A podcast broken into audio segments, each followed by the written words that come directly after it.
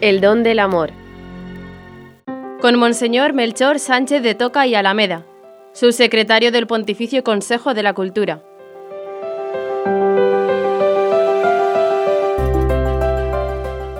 Haced lo que Él os diga.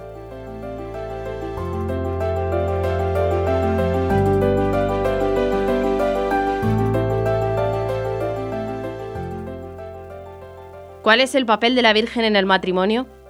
Bueno, yo creo que eh, la Virgen en las bodas de Caná, eh, como sabemos, es la que desencadena el milagro. Nos sorprende la reacción de Jesús, la aparente dureza de su primera reacción.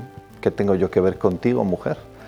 Y sin embargo, en las bodas de Caná, la Virgen María es quien se da cuenta de que no hay vino, lo cual quiere decir probablemente que estaba en las bodas sirviendo, y no sentada a la mesa con los invitados. Y esto ya es muy significativo porque es expresión de la actitud del servicio. En segundo lugar, eh, en lo que hay que fijarse no es en la petición de María o la indicación no tienen, no tienen vino, sino en lo que dice después. Haced lo que Él os diga. Y esta es la fórmula de toda vida cristiana. Es lo que dijo el pueblo de Israel al pie del Sinaí cuando siglaron la alianza con el Señor. Haremos todo lo que el Señor nos diga. Y cuando en la tierra de Egipto Josué renovó la alianza, el pueblo dijo lo mismo, haremos todo lo que el Señor nos diga. Claro, sabemos que luego no fue así. La Virgen dice lo mismo, haced lo que Él os diga. Y si esto vale para la vida de todo cristiano, con mucha mayor razón mm, para la vida de dos esposos.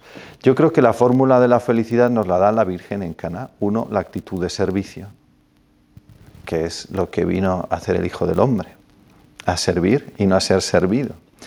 Y después, haced todo lo que Él os diga. Aquí estoy, oh Dios, para hacer tu voluntad.